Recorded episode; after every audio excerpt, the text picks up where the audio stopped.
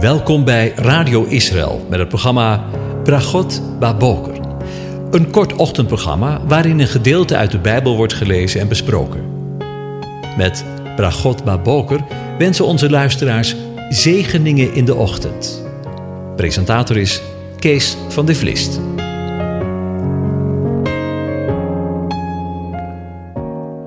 Goedemorgen, Boker Tov. Hartelijk welkom, beste luisteraars.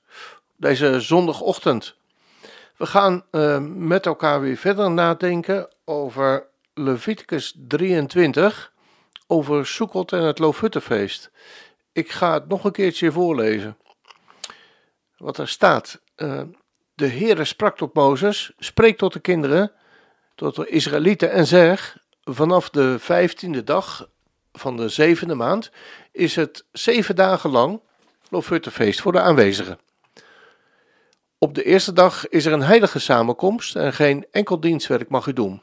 Zeven dagen lang moet u de aanwezige vuuroffers aanbieden. Op de achtste dag moet u een heilige samenkomst houden en de aanwezigen een vuuroffer aanbieden. Het is een bijzondere samenkomst. U mag geen enkel dienstwerk doen.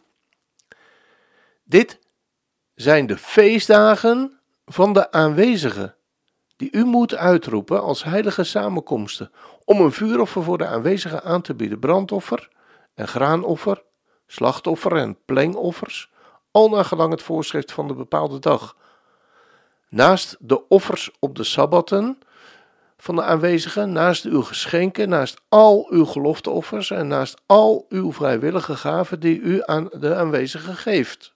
Maar vanaf de vijftiende dag van de zevende maand, wanneer u de samenkomst Wanneer u de opbrengst van het land ingezameld heeft, moet u het feest van de aanwezigen zeven dagen lang vieren. Op de eerste dag is het rustdag en op de achtste dag is het rustdag. Op de eerste dag moet u voor uzelf vruchten van sierlijke bomen, takken, palmbomen, takken van loofbomen en beekwilgen nemen. En u moet zich zeven dagen lang voor het aangezicht van de we- aanwezigen, uw God, verblijden. Het is feest voor de aanwezigen.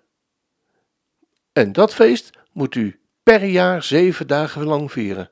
Het is een eeuwige verordening, al uw generaties door. In de zevende maand moet u het vieren.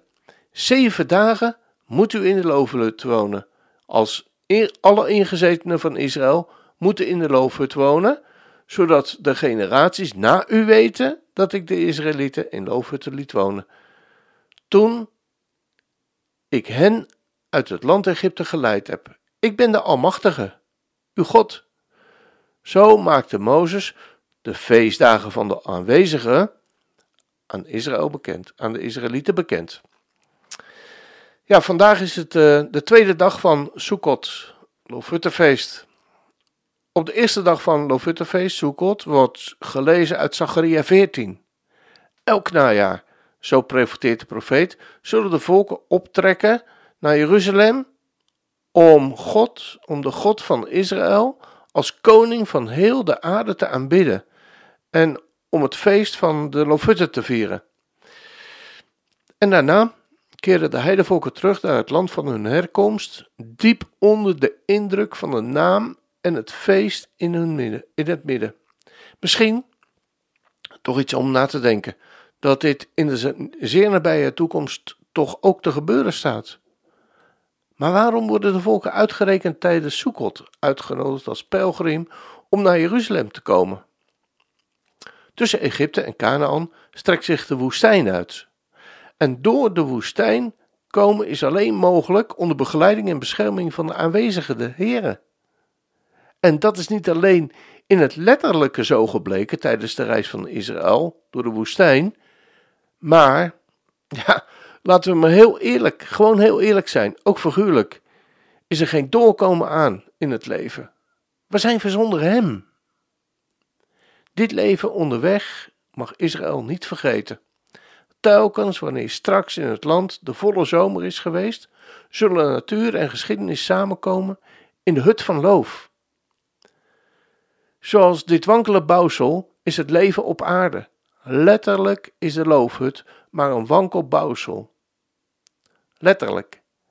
Maar ook ons lijf is maar een heel wankel omhulsel, wat zomaar kan vallen. De wanden zijn sterk genoeg om de wind te trotseren, maar in een slaande storm zullen ze het mogelijk begeven. En zo hoog mogen ze niet zijn opgetrokken dat hun schaduwen het licht zouden weren. Laten ook wij maar niet te hoogmoedig zijn. Dan kan het licht van de zon, van de Heere God, van de aanwezige ons blijven beschijnen. Boven het hoofd is het dak van het loofhut blijven de sterren van de hemel zichtbaar. Een dak van vertrouwen. Veiligheid is gevolg van vertrouwen en niet resultaat van kracht. In de overgang van de zomer naar de herfst vindt Israël beschutting onder de vleugels van de aanwezigen, zoals een kuiker die vindt bij de moederkip. De gedenkdagen van Israël herbergen de intimiteit van het verbond tussen de aanwezigen en zijn volk. De verkiezing van Israël is evenwel niet bedoeld als een onder onsje tussen God en zijn volk, met uitsluiting van al die andere mensen. Aan het Loofhuttenfeest kan de methode van Gods gaan door de geschiedenis worden afgelezen.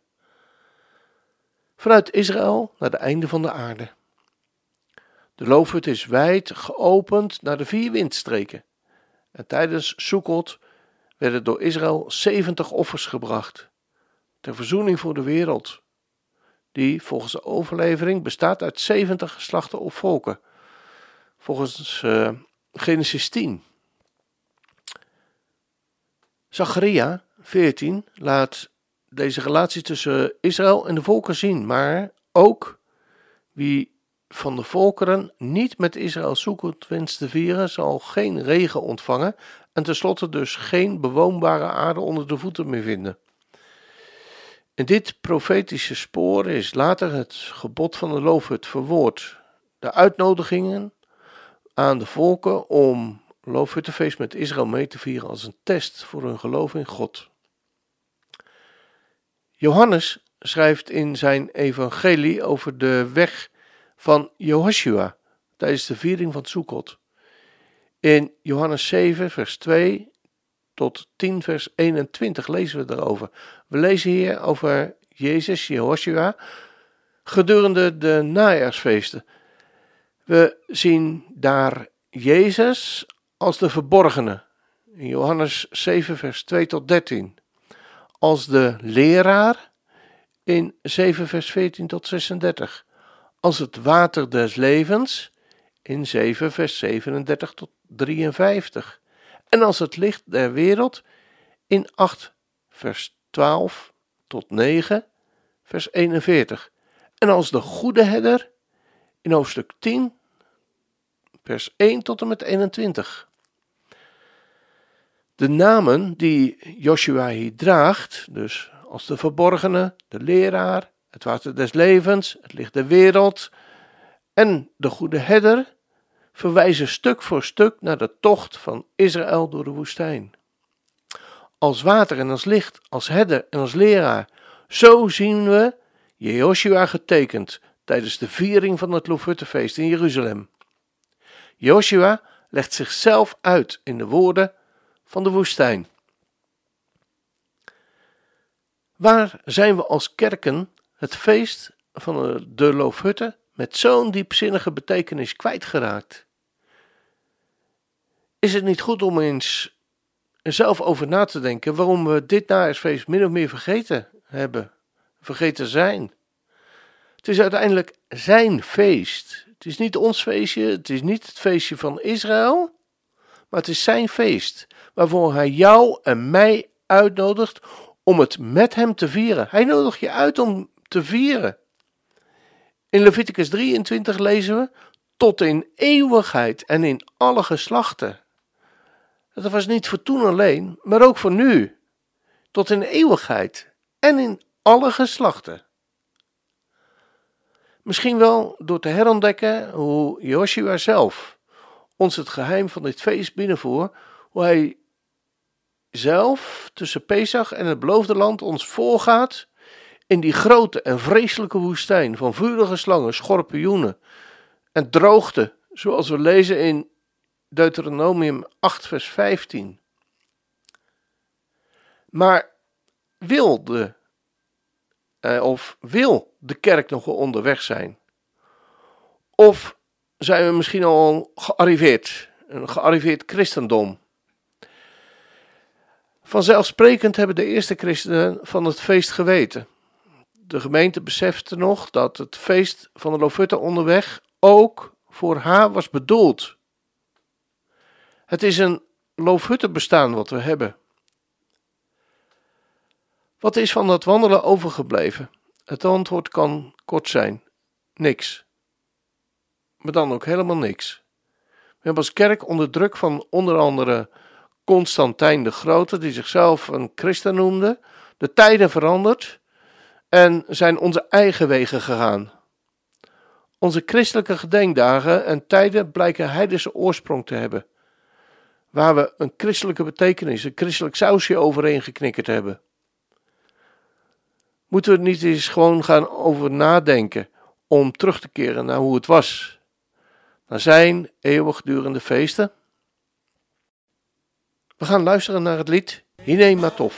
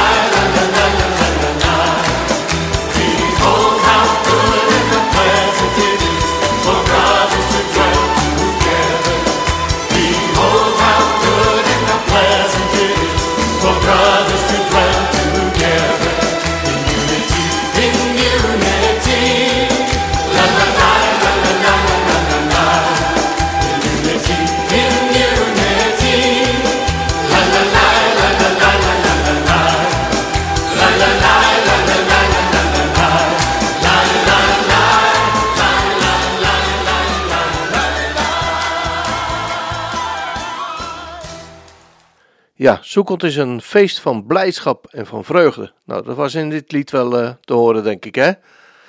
Ik wens je een van God gezegende dag toe.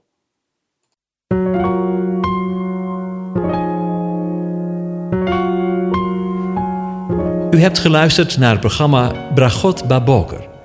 Een kort ochtendprogramma waarin een gedeelte uit de Bijbel wordt gelezen en besproken. Wilt u het programma nog eens naluisteren, dan kan dat. Ga naar radio israël punt n l en klik onder het kopje radio op Uitzending Gemist.